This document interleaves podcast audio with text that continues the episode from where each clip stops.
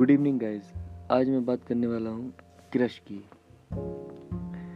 Crush basically जब हम किसी को पसंद करने लगते हैं तो हम उसे अपनी फीलिंग एक्सप्रेस करने का सोचते हैं कि हम उससे अपनी फीलिंग शेयर करें कि कि वो हमारे लिए क्या वैल्यू रखता है, हमारे मन में उसकी क्या जगह है।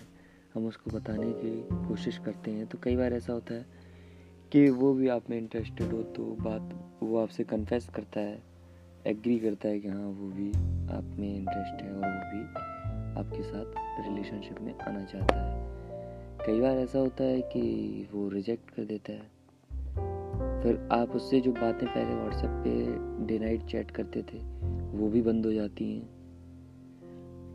आप उसको धीमे धीमे मैसेजेस करते हैं सोच सोच कर फिर बात करते हैं कि ऐसा ना हो कि कहीं कुछ फिर वो बात हो ऐसी कि आप, आपकी उससे बात ही होना बंद हो जाए हमेशा के लिए तो आप उस चीज़ को संभाल के रखना चाहते हैं कि मेरा क्या है, मैं तो शांत रह लूँगा।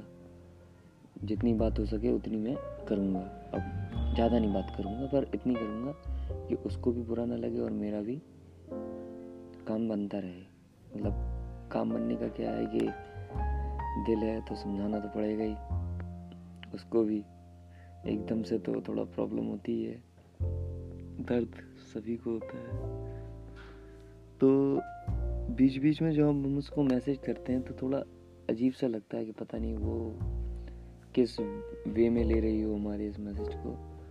तो उसके लिए मैंने एक शायरी लिखी थी कि, हाजिरी तेरे हुजरे में लगा रहा हूँ। मैं हूँ इस जहाँ में, अपनी हस्ती तुझे याद दिला रहा हूँ। भूली तो ना होगी तू मुझे। तू फिर, तुझे फिर अपना बनाने का ज़ोर लगा रहा हूँ।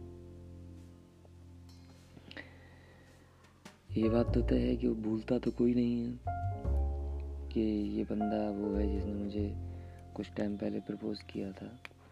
भूलता कोई नहीं है। पर हम कैसे भूल जाएँ कि जिसके लिए हमने अपनी रातें कुर्बान की हैं?